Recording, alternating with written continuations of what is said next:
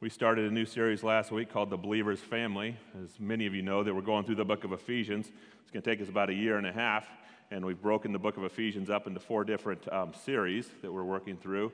And we've done the believer's blessing, uh, we've done the believer's behavior, and then we're going to do the, the believer's family.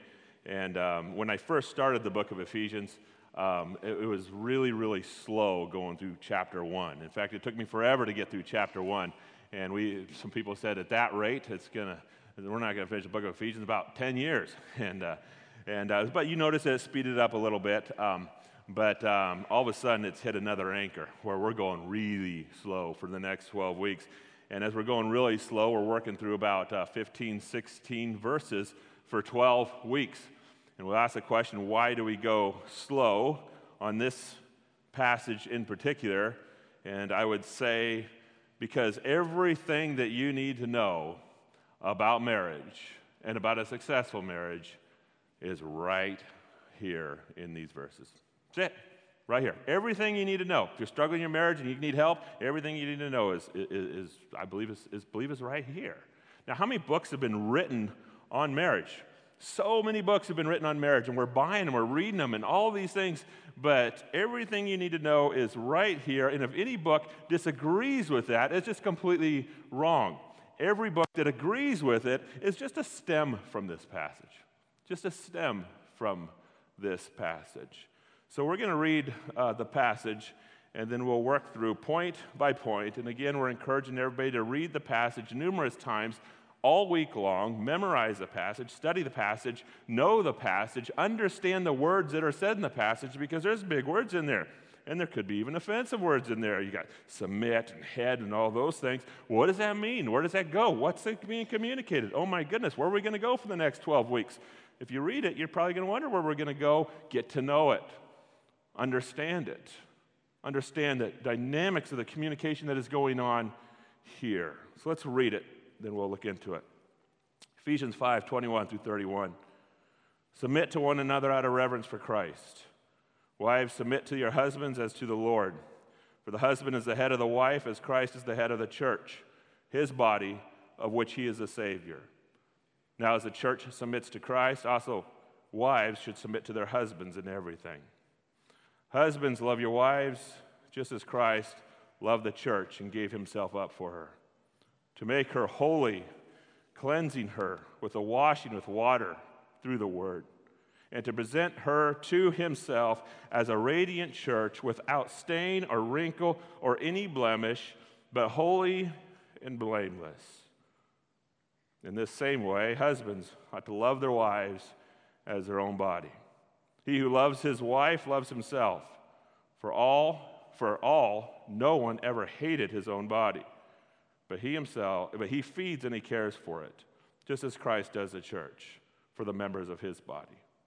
For this reason, a man will leave his father and mother and be united to his wife, and the two will become one flesh. Before we even get started, we have to figure out what is the purpose um, of marriage. And the purpose is written in this passage, but we will ask the question what is the purpose of marriage? Because if you don't come up with a purpose of marriage, everything that you do, every, the way that you live, the way that you respond, the way that you love your wife, the way that you love your husband, is all going to stem from that purpose. In fact, all your behavior is going to stem for that purpose. That's why churches and that's why businesses and, and when you set goals, you got to find out the purpose so you can align yourself with a purpose so your behavior aligns with that purpose. Because if you don't know the purpose, automatically your behavior will not align with the purpose. It will align with something else, something like culture. Just looking at the history of our world, culture has defined the purpose of marriage. And if you go back at the ancient culture, they had a, a purpose of marriage that seems like it stemmed people's behavior. And uh, it, the, what stemmed people's behavior? The, the purpose stemmed the behavior, but what was the purpose? The purpose back in the days, and I know that a lot of our marriages are not set up this way, but the reason why you marry, you marry out of social class. In other words, you find somebody that is economically okay, and then, and then you say, well, that'd be a good person to marry. Maybe I, I should marry that person. And then men are trying to get economically okay, so, so they would have, you know, a larger spread, the larger, um, larger opportunities or of women that they can receive. But it's all about economics. It's all about social functions. It's all about social duties. You choose your spouse to get the place where you want to be in life. Now, this is ancient. I know there are people going like, I've never heard of this before, but look back in the ancient days. That's exactly what took place. Where do I want to be socially? Well, I'll find somebody that will get me in that social arena that I desire to be in. And so what happens? They're choosing spouses out of status, they choose a person's out, spouses out of livelihood. You choose to get a family that you want. You look at that guy and say, okay, I want to have children. Well, I'd like to raise children in this neighborhood, so I think I'll choose this guy to raise child in that neighborhood. It was all driven by social status. In fact, when you look at Solomon, he had 500 wives. Is it because he needed a lot of love? No, it wasn't because he needed a lot of love. He needed economic success, is what he needed. He need, he, in fact, he needed, he needed uh, um, people that were loyal, countries that were loyal to him. Every time he made a deal with another king, what did the king do? Well, let me give you one of my daughters. Because if he receives a daughter from another king, what's going to take place? Well, they're going to be loyal because that king's not going to attack his own family. He's not going to attack his grandkids. It was a statement of loyalty. So Solomon's like, well, we got to have some positions. And it took 500 wives to get him all these positions that he, that he, wanted, he wanted to get. Why? Because he wanted to be a powerful person. He wanted to increase his wealth.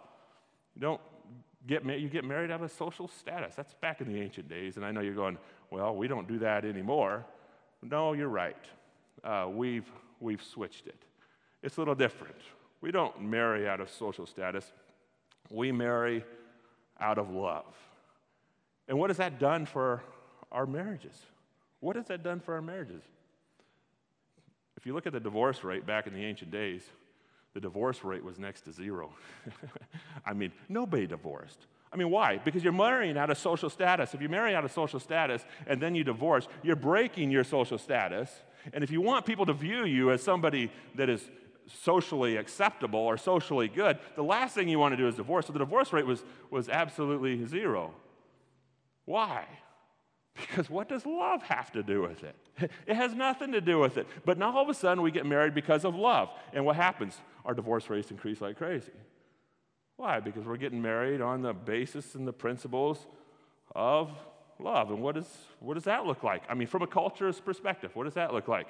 Oh, what can I get out of this person? Um, is that person going to meet my needs? Is that person going to take care of me? Is, am I going to um, not feel lonely anymore? Is my sexual needs going to be met? And what it's done is, is it's turned us into people that have grabbed a hold of marriage out of love, and everything is being stemmed for this. So, as long as there's love, there's a marriage, and if there's not, then maybe we just need to go. Maybe we just need to find somebody else. You fall in love to get married, you fall out of love, what do you do? You just get a divorce. Why? Because I'm not in love anymore. If I'm not in love anymore, I just go find somebody else because God wouldn't want me to not be in love. I mean, that, that's the way we think. That's the way that our culture thinks. And it's even come into our, our church. You know, I read the Bible and God wants me to be happy. And boy, the person I'm married to is not making me happy. If God wants me to be happy, maybe He's telling me to step away from that person. See, what's happened is everything's being stemmed off of the purpose of marriage. And our behavior is responding to what t- is taking place under the purpose of marriage. And if you do get married because you want to be loved, I will tell you it's dangerous. And the reason why is because you become a critical person because they won't meet your expectations. You'll become judgmental. You'll become angry. You'll become bitter. You'll become mad. You'll, you'll feel like you're cheated. You'll feel like you're ripped off. Why? Because the person's not going to meet your needs. The person's not going to make you happy person just might not accidentally be the dream that you're supposed to find that God wanted you to find, and then your mind start exploring somewhere else to make sure that you find the dream. That is the purpose that the culture has given us. So we'll ask the question well, what about the biblical purpose? And remember, everything's going to stem from it if you write it down. What is the biblical purpose of marriage? In this passage, the biblical purpose is so in line with God's purpose to the people that all the way through the passage, all you're getting is love your wife like Christ loved the church. Serve your husband like Christ, like the church serves Christ. You are just getting a constant ricochet back and forth in regards to this purpose because the purpose that God chooses to give to his people is right in alignment with the same purpose that God has given to the husband, and I would also say given to the wife because it's going to be a universal purpose that we'll be working off of. And as we work through the passage, we will be able to see this universal purpose and the power. I do believe in positions, but I believe that there's a universal purpose that's given, and it's right in connection with what the purpose of God is for his people. What is the purpose of God? Like I said, this passage is so rich.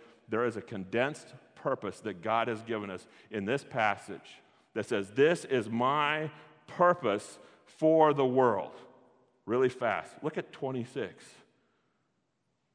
Christ loved the church and gave himself up for her for the purpose of making her holy, cleansing her by the washing with water through the word, and to present her to himself as a radiant church without stain or wrinkle or any other blemish, but holy and blameless. Look at it in the context of him saying his purpose.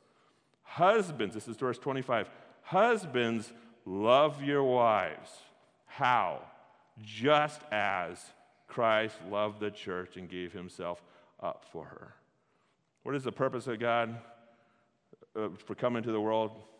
Is God had our future glory in mind when he came. When he left heaven, and he came and he lived a perfect life, a life without sin, a homeless life, a rough life without sin and then goes to the cross and dies in our stead and then goes into the grave after he dies and raises again and now is our Savior is a statement of love, but he did it all why? Because he had our future glory in mind. And then Paul connects a marriage to the same thing. So, what is the purpose?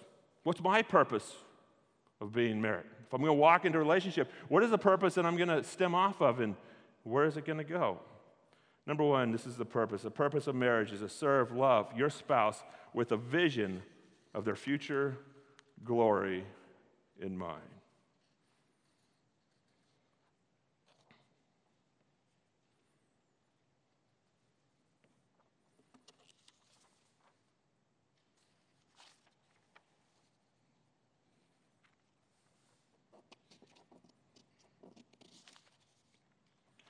Why has God given us such an intense purpose? The reason why God has given us this intense purpose is because when I, I got married, I married his daughter. If you married a man, you married his son. God has children. He has men and he has women, and he is handing his children to somebody that has the responsibility. And when he hands his children to people and say, You have the responsibility to nurture, to take care, to love, he's handing a responsibility that is extreme a responsibility that carries a lot of weight, a responsibility that even carries a lot of power. And there's no other relationship when it comes to a husband and wife that I've carried such a responsibility with my wife than anybody else. He has handed me his daughter, and I have so much power, I have so much strength, I have so much influence into this one daughter, not all of them, just one daughter that he has handed to me. And then he makes an aggressive statement love her like Christ loved the church. And is that an emotional thing for God? Well, when I was uh, dating my wife, I uh, was a helicopter logger, and, and when I was a logger, I used to move from, from place to place. In other words, I was in California, spent a lot of time in California, but all around California. And then I would go into Nevada, I'd come into Oregon, I'd go up to Washington because I'd travel wherever the job went. And I had a 15 foot trailer, and the 15 foot trailer was not self contained, meaning it did not have a toilet and it did not have a shower. But that was not needed, or that was not necessary because I didn't really need them. I mean, in my mind, just because I worked around the clock and I'd often park by creeks and, uh, and shower up then. Or if I had a day off, I'd go to McDonald's and take a shower in the sink. I mean, so you don't necess- those are not necessities to survive. That's just the way that it was. So uh, um, from the outside, I, I kind of looked, I kind of looked rough, but my wife loved me for some reason. I, I'm not exactly sure why, but she still loved me for some reason. So then I got this wild hair to think, you know what I'm going to do is I'm going to propose to her. And um, so I wanted to do everything right, probably because I was doing everything wrong. And I wanted to do everything right in regards to proposing to her. So I ended up asking her parents. I asked her dad, and, and then I went and I talked to her mom. And, uh, and they said yes. Why? I'm not exactly sure. But they did. And then I went into, um, um, it was a Heritage Mall um, to buy a ring. And I bought a ring, and after I, I bought the ring, I'm like, you know, I'm going to go hand this on her finger, but I want to do everything right. Her grandparents live at the Mennonite village. Maybe I'll go ask for their permission as well.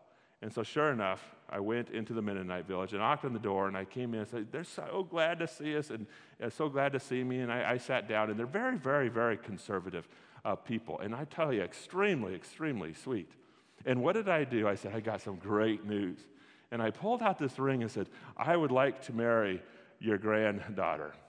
And there was a moment of dead silence before everything erupted.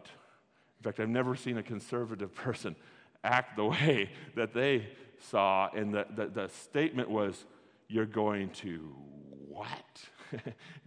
and um, I really didn't know what to say, but I knew, no, I knew what not to say. I was not going to say, What's the big deal? She's just your granddaughter. I, wanted to, I, didn't, I didn't say that. So I, I was more defensive. Just said, you know, what you need to probably do is you, you know, look at the potential. You know, maybe I'm not the best on the outside, but there might be something way deep on the inside. And, uh, but I didn't say much, but anything that I did say, I just tell you the conversation went way downhill. way, way, way, way, way, way, way downhill. In fact, it went so far downhill that there was times I was thinking, you know, I think they're going to do one of two things they're going to kill me, stuff me in the back closet, or they're going to have a cardiac arrest right in front of me, and I'm going to get accused of double manslaughter and have to do some time. I mean, it was that bad of a conversation. And I will tell you that when I left, I'm like, oh boy, this is bigger than I thought it was going to be. And I proposed to my wife, and I told my wife that, you know, um, I told her grandparents as well, and she goes, "Oh, you shouldn't have done that. that, was, that wasn't that, that wasn't the, wasn't the the best opportunity. But in their eyes is a statement this is my granddaughter. Take care of her. In God's eyes, when He hands us our ladies, or He hands us our men, if you are a lady, this is my son. This is my granddaughter. And by marriage, you are going to carry an absolute power an absolute power that is going to have a weight, literally, over her that is going to make an influence on her or make an influence on him that has the power to even change them. What kind of power? God's the one that created marriage, and he understood the power of married love. Letter A, just to describe the power of marriage love. Marriage love carries a power to heal. You see in our passage, husbands, love your wives, just as Christ loved the church and gave herself for her. Well, Jesus Christ loved the church so much that it made us holy by his love. It cleansed us by his love. It washed us through the word by his love. And it presented to him as a beautiful and radiant church by its love, without stain or wrinkle or any blemish, but holy and blameless, carrying this love that Christ had carried an ultimate power. And the reason why he connects it with a husband, because he's saying, husbands, and I would say wives as well, wives, you carry a power that you underestimate. Underestimate.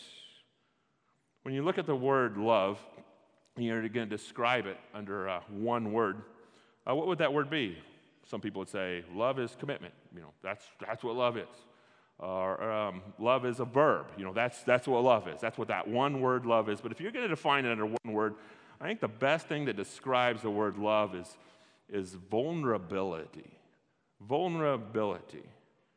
See what takes place when Christ loved us. He was really vulnerable. Left heaven, came to earth, and became a man. and then went to a cross in front of everybody that he was saving, half naked, beaten and torn apart, completely vulnerable for the purpose of what? Seeing his heart. Seeing not what was on the outside of him, but seeing what was in the depths of him. This vulnerability came with absolute power. And when we see the vulnerability of Jesus Christ, it comes with a power to save us, to move us, to send us. When you look at the word love, love is, is vulnerability. And what that looks like is that when you get married, let's just look off the stem of, of a sexual relationship. You expose yourself. You expose all your wrinkles, you expose all your warts, you expose everything about yourself. And when you expose yourself, you are handing your emotional self to an individual, to another individual in the process of a sexual relationship. That's why sexual relationships carry so much power, is because they're so emotional, because they're so vulnerable. You give yourself away, and when you give yourself away, there's a connection that takes place. There's a power that takes place, and the word is vulnerability in that process. And what happens if a woman chooses not to give herself away and she is raped, forced to give herself away? Then the opposite occurs, doesn't it? The opposite occurs. Where you're not having the power to heal, you're actually having the power to destroy because you are not wanting to be vulnerable. You're not wanting to give yourself away. So just look at that under a sexual relationship, but look at it in an emotional relationship.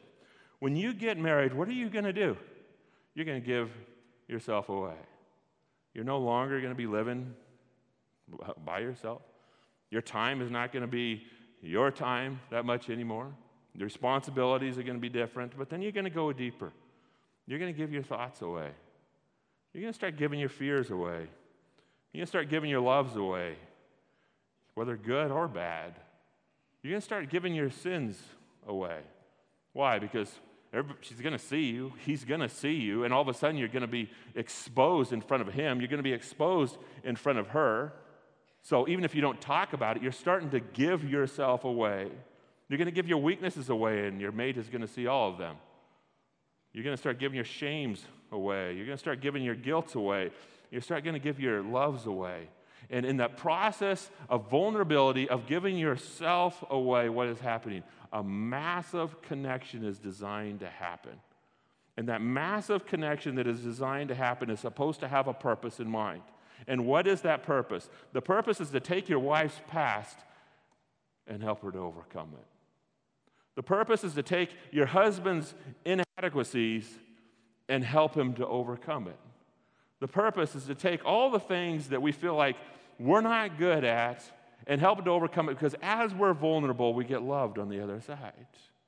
The vulnerability carries a power to heal, similar to the power that Christ says, I love the church to make her holy, cleansing her, washing her with the water, to present her to himself as a radiant church without, uh, without stain or wrinkle or any blemish, but holy and absolutely blameless.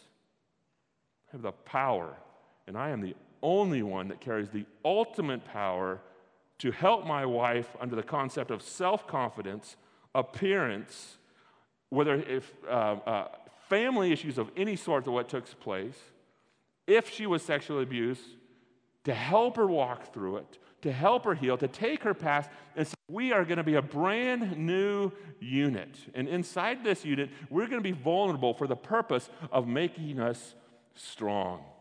For the purpose of making us strong, because we're going to have responsibility. We're going to start raising kids. And we're going to have to be strong in the purpose in the, in the process of that. Therefore, we have got to join each other and connect each other for the purpose of making us strong for the responsibilities that God has given us. The word holy in that passage means sanctified. Sanctify is purified or free from sin. What does sin do? It, touch, it kills everything it touches, it annihilates everything that it comes in contact with. You know what our job is as mates? Our job is as mates to say, let's come together and let's get rid of the stains of sin that have been on you in the past, and let's get rid of the present sins that are with us, they're with you even right now, and let's walk as this holy unit for the purpose of changing the world. Again, I just want to go on the other side of this. that vulnerability does carry a power, but it could also carry a negative power. And what is going to carry the negative power? The exact statement that the culture has defined marriage as You exist to make me happy. You exist to love me. You exist so I will be satisfied. Will she or will he ever be vulnerable to you? Never be vulnerable to you. Why? Because you want to use her. You see what's taking place? Is we can wrap up in this world of a culture that says this is the definition of marriage. It's, it's just love. This is the definition of marriage. I should be satisfied. This is the definition of marriage. I should be, I should be healed. I, I should be having all these needs. But there's, if somebody walks in to say, well, you are going to meet him, then you're never going to be able to do it. But if you walk in to say, the purpose, that I exist for your future glory in mind. And that's why I'm getting married to you, because it is a biblical purpose. And God has given me an absolute power to heal you from the sins of the past and to help you with the sins in the, in the future. And so you and I can be vulnerable together and walk as a unit with absolutely power to sanctify our children and sanctify the world that we live in. 1 Corinthians 7 16 says this For the unbelieving husband is sanctified through his wife, and the unbelieving wife is sanctified through her husband. They're not saving them, but the, the dynamics of what we have to offer them is a transformation to make them holy before God. Letter B, passage goes on. Marriage love carries a power to make strong, which would be feed. We see God gave himself up to make strong. We see three different things. And then we also see in the passage that God feeds his church and that God cares for his church. Let's look through the passage because there's three things that are happening. It's not only cleansing. Husbands, love your wives just as Christ loved the church and gave himself up for her to make her holy cleansing her by the washing with water through the word, and to present her to himself as a radiant church, without stain or wrinkle or any blemish, but holy and blameless. In this same way, you notice what he's talking about. Husbands, love your wife, and then he goes right to Christ, how he loves the church. But then he flips it and he gives it to the man. In the same way, husbands, and then he starts explaining about the man, how you love your wife. Same way, husbands ought to love their wives as their own bodies. He who loves his wife loves himself. After all, no one ever hated his own body, but he feeds it. And what else does he do? He cares for it, for we're the members of his body. Oh, he feeds it and he cares for it, and then he makes a huge statement and flips back again, just as Christ does to the church. You see the flow, how they're moving back and forth? That's where it can get confusing, but they're moving back and forth because there's the same purpose in mind that God has with his people that he's supposed to, he's handing to his mates. So if you look at the purpose, well, God feeds his church, you can ask the question, well, how does God feed his church? Because ever God feeds his church, he's asking me as a husband to feed my wife in the same way. However, God feeds his church, women, he's asking you to feed your husband in the same, to feed their husband in the same way. It's a responsibility. So ask the question, how does God feed his church? He feeds his church with absolute grace. He feeds his church with forgiveness. He feeds his church with patience. He feeds his church with kindness. He feeds his church with faithfulness. He feeds it with love, commitment, passion. He feeds it with sacrifice. The whole Bible explains to us how he feeds his church. And as you listen to how Christ feeds his church, there's also a passage that gives us our reaction as he feeds it. What is our reaction? I'll just give the one passage. Our reaction after he feeds us completely full is love, joy, peace, patience, kindness, goodness, faithfulness, gentleness, and self control. Those are the fruits of the Spirit that comes out of us in the process of being fed grace, forgiveness, patience, kindness, faithfulness, love, and the list goes on. You see how Christ is feeding his church and transforming his church in the process of doing that? We dream, we aspire to have a mate that has love, joy, peace, patience, kindness, goodness, faithfulness, gentleness, and self control. We aspire to have them. Well, Christ just handed the mate a whole bunch of responsibility so they can. And what are you supposed to do? Feed them. Well, I can't forgive her. I mean, because think about what, what she did. And if I forgive her, then she, she might do it again. Well, I can't give her grace. I can't give him kindness. I mean, if I give him kindness, then he, he'll have the wrong thoughts in mind. I'm not going to give him kindness. I'm not going to give him commitment. Why? Because he's not completely satisfied in my needs. If I would satisfy his needs, then why? If, if, if I satisfy his needs, he won't satisfy mine. So why would I stay any sort of commitment to him? You see how the argument continues to go? The purpose of marriage is to serve your spouse with a vision of his future glory in mind, to make them holy, cleansing her, washing them with water, making them clean, making them strong. But it has to be in line with the biblical purpose if it's ever going to happen. Because if it's in line with the worldly purpose, it's never going to happen. Let us see marriage love carries a power to fill a person's longings. You know, put in their cares. And again, we just see that in, in, the same, in the same passage. Right down at the end, you see, in the same way, husbands ought to love their wives as their own bodies. He who loves his wife loves himself. After all, no one ever hated his own body, but what does he do? He feeds it, and then all of a sudden he cares for it, and then he says the words, just as Christ does the church.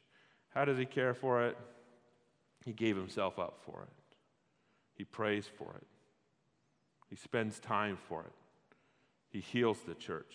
He invests in the church. And he's died for the church. In the same way, we're supposed to care for our mate.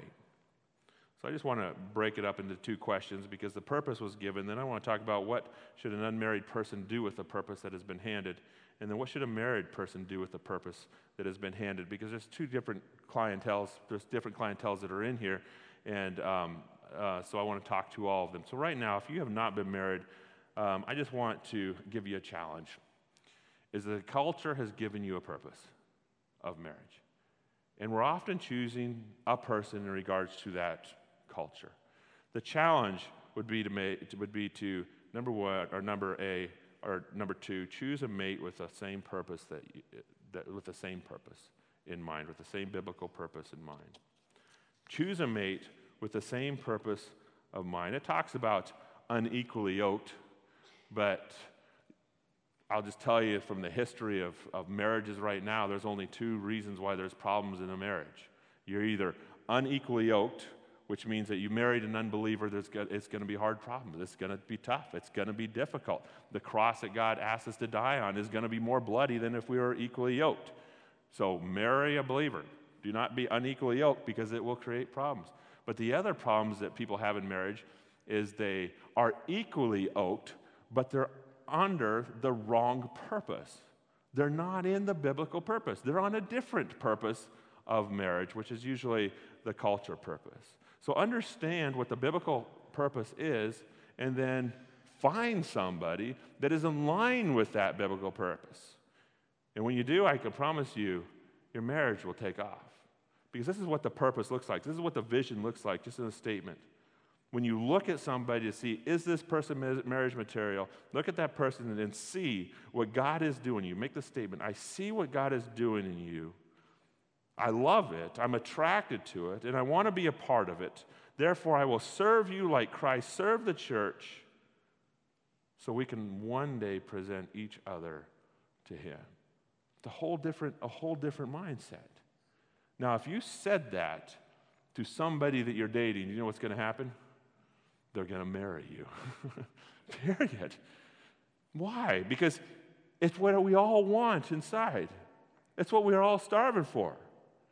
But they're going to marry you to use you, or they're going to marry you because they're so impressed and want to do the same purpose with you. Get in line with that exact same purpose if you have not chosen a mate yet. And I will say that there is, I don't know what the percentage is, but a large, large percent that would do anything to be in your position right now to be able to choose a mate for the first time with a purpose that goes, that is extremely healthy. Do anything for the opportunity that you have. Therefore, be absolutely selective and don't get the wrong one. Don't get the wrong one. What should the married do with the purpose? I'm going to have to go quickly looking at the time. Number, uh, be number three, get on the same purpose with your mate. If you're married and there is problems, it is because you're not on the same biblical purpose with your mate. How do you get on the same biblical purpose? Letter A. First of all, just recognize whether you are on whether you as a couple are living out the purpose or not. Sometimes it's just taking a taking the effort to say, are we really living out the purpose together? Or even a conversation together and say, you know what, God has a biblical purpose in marriage, and I'm supposed to live with your future glory in mind. And as I'm supposed to do that, maybe I'm not doing it. In fact, in my behavior, I don't even see that I'm doing it. I want to say I'm, I'm, I see it, I'm sorry, and I want to get back onto it. Sometimes it's just recognizing it. Um, we don't even know what's going on with a relationship sometimes. We don't even know why they're getting bad or why they're struggling. Getting back to the purpose would allow that to start the healing process. Letter B, constantly bring up the biblical purpose. Culture carries an extremely powerful, and they want to shove into our mind what the purpose of marriage is. You should be loved. You should be cared for. Your needs should be met. That's what the culture is trying to tell us. If we don't fight against the culture and say, well, what is God trying to tell us? You're going to have to bring it up in mind. That's what we're going to have to do. We're going to have to bring it up consistently, otherwise, we'll just adapt to the culture. Letter C, pray, ask God to empower you to live out the biblical purpose. There's absolute power in prayer, and when I ask God, God, help me to love my wife like Christ loved the church, or women, God, help me to love my husband like Christ loved the church. And I would say it's universal again. If we are praying in that regards, I will tell you there's going to become power in that prayer. But how many of us pray for that? God, help me to do this. That's what prayer is for. That's what prayer is for. Letter D, pray with each other. Pray with your spouse that God would empower you to both live out the biblical purpose. Now, the worst prayer you could possibly give, because it is the cultural prayer, uh, and it's completely designed to destroy you, is to sit down with your wife and say, okay, let's pray for biblical purpose. God, I pray that my wife lives out the biblical purpose for me. That's the worst prayer you could possibly give. Why? You just moved in to say, this is your de- my definition of marriage is that you serve me. But if you pray in, in such a way, God, Thank you for giving me the woman that I love. God, you have given me a responsibility, and I have power with that responsibility, and I don't want to mess up. Therefore, God, please help me to live out my biblical purpose for my wife. Please help me to do it. Do you know what's going to take place? So many walls are going to be breaking down inside of a relationship. So many walls are going to be breaking down because then you're going to see the effort, the drive of the other mate that says, I want to live under God's purpose. And in the process of doing that, as we're going to look further, is that people submit to it. And when they submit to it, all of a sudden the unity takes place in a marriage and things will happen. And then, and then we'll have the, great, the greatest marriage you could possibly ever imagine. But it's the only way to have that great marriage. Letter E expect phenomenal blessings if you live a life aligned with the biblical purpose. The ancient purpose, it's all about commitment. it's all about commitment. The modern purpose is all about love. And if you look at the ancient purpose and you look at the commitment, or, and then you look at the modern purpose, um, they, the statement that you can look is that, in, from a, a worldly perspective, is they don't coincide with each other. They don't coincide with each other. In other words, commitment for status or love. You're either going to get one or the other. The biblical purpose gives us both. In fact, it is the only purpose in the world that gives us both commitment to the extreme and love. In fact, you even see the words, for this reason, a husband will leave his father and mother, their father and mother, and cleave what does the word leave mean? Leave means commitment. What does the word cleave mean? Cleave means passion. In fact, only in the Bible you will see commitment and passion on the same page. But if we're not under the purpose of God, you will never see it. You'll never see it. God, we thank you for giving us your word. There's so much in it, God. And God, you want what is best for us in your word. I just pray, God, that you empower every couple God, to live in such a way with their mate for what is best for their mate and in all, even best for them. We just thank you, God, for the beautiful concept of marriage that you created. And I just pray, God, that we just um, align ourselves, God, with your vision for it. We love you in Christ's name. Amen.